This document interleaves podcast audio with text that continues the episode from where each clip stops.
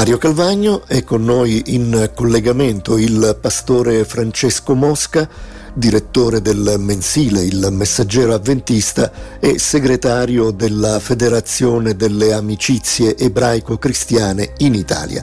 Ciao Francesco, benvenuto. Eh, ciao a te Mario e a tutti gli ascoltatori. E continuiamo con la serie Gesù Maestro, Salvatore, Amico.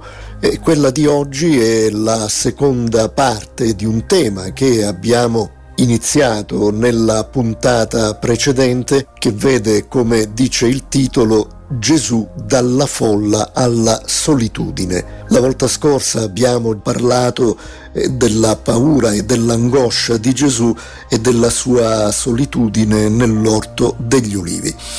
E a conclusione del discorso escatologico, il discorso eh, sugli avvenimenti futuri, sul suo ritorno, insomma Gesù aveva invitato eh, alla vigilanza perché il figlio dell'uomo avrebbe potuto giungere all'improvviso.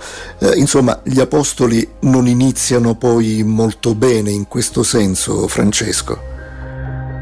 Eh, nel Getsemani gli apostoli che eppure sarebbero dovuti essere in grado di vegliare fino alla fine del mondo, non ce l'hanno fatta stare svegli neanche un'ora. No?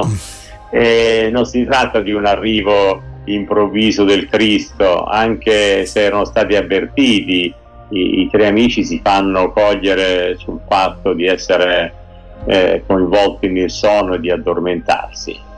E Gesù va incontro alla morte con una sensazione di fallimento per quanto lui accorci i tempi, il nostro sonno riesce sempre a spuntarlo sull'attesa.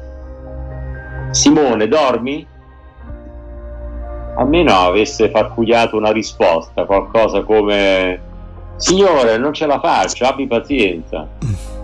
Accetta la prontezza come una partecipazione al suo dramma. Riesco a starti vicino soltanto col sonno Forse Gesù avrebbe gradito almeno questa ammissione. Si sarebbe accontentato probabilmente di una prova di debolezza, purché riconosciuta e ammessa, invece niente, non una parola. Silenzio e sonno, insieme ad esprimere l'estraneità più agghiacciante. Simone, dormi? Forse Pietro ha interrotto la frase come benevola approvazione.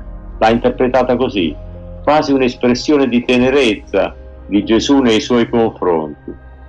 In fondo il rinnegamento comincia nel Getsemani. Già qui Pietro dimostra chiaramente di non conoscere quell'uomo. Fin da ora perde di vista il Maestro. Certo, beh, eh, l'allusione è chiaramente al processo, ai processi che Gesù subirà di lì a poco. Eh sì, Durante il processo il non riconoscimento avverrà dinanzi a degli estranei. Qui è di fronte all'interessato. Ecco una pausa di sonno e Gesù diventa uno con cui non si ha più niente a che fare. Simone, dormi? Non lo chiama più Pietro, ma col vecchio nome. L'uomo roccia infatti è scomparso.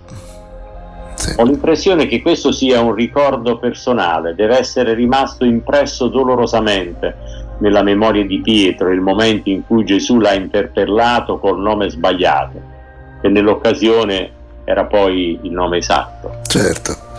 Beh, Francesco, avviandoci alla conclusione, cos'altro possiamo ancora eh, desumere dallo scenario del Getsemani e soprattutto cosa possiamo trarre per noi stessi?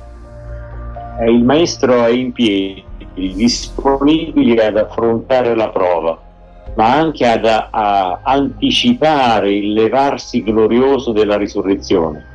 Gli apostoli sono invitati subito a mettersi in piedi pure loro, quando finalmente riescono a tirarsi su, ecco che non sono affatto pronti ad accompagnare il Maestro, né ad annunciare la vittoria sulla morte, ma soltanto a fuggire. Sì.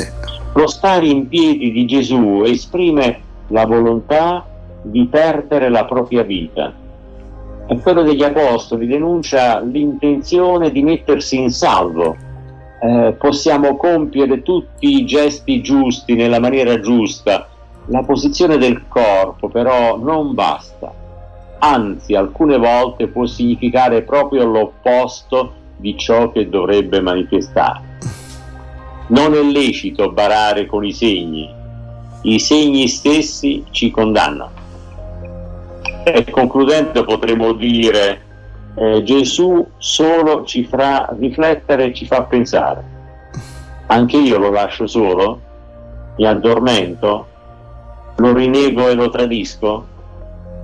Oggi spero che il mio e il tuo desiderio possa essere diverso. La parola di Dio afferma che il frutto dello Spirito è amore.